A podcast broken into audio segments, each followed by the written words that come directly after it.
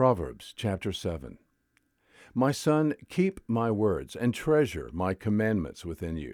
Keep my commandments and live. And my teaching is the apple of your eye. Bind them on your fingers, write them on the tablet of your heart. Say to wisdom, You are my sister, and call understanding your intimate friend, that they may keep you from an adulteress, from the foreigner who flatters with her words. For at the window of my house I looked out through my lattice, and I saw among the naive, I discerned among the youths, a young man lacking sense, passing through the street near her corner, and he takes the way to her house in the twilight, in the evening, in the middle of the night, and in the darkness. And behold, a woman comes to meet him, dressed as a harlot, and cunning of heart. She is boisterous and rebellious. Her feet do not remain at home. She's now in the streets, now in the squares, and lurks by every corner.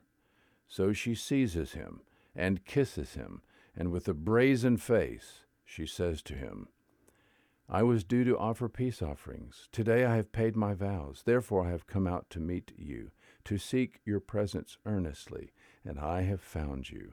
I have spread my couch with coverings, with colored linens of Egypt. I have sprinkled my bed with myrrh, aloes, and cinnamon. Come, let us drink our fill of love until morning. Let us delight ourselves with caresses.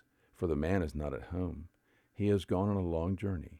He has taken a bag of money with him. At full moon he will come home. With her many persuasions, she entices him.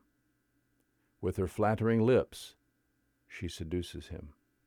Suddenly he follows her as an ox goes to the slaughter, or as one in fetters to the discipline of a fool, until an arrow pierces through his liver. As a bird hastens to the snare, so he does not know that it will cost him his life. Now, therefore, my sons, listen to me, and pay attention to the words of my mouth. Do not let your heart turn aside to her ways. Do not stray into her paths. For many are the victims she has cast down, and numerous are all her slain. Her house is the way to Sheol, descending to the chambers of death.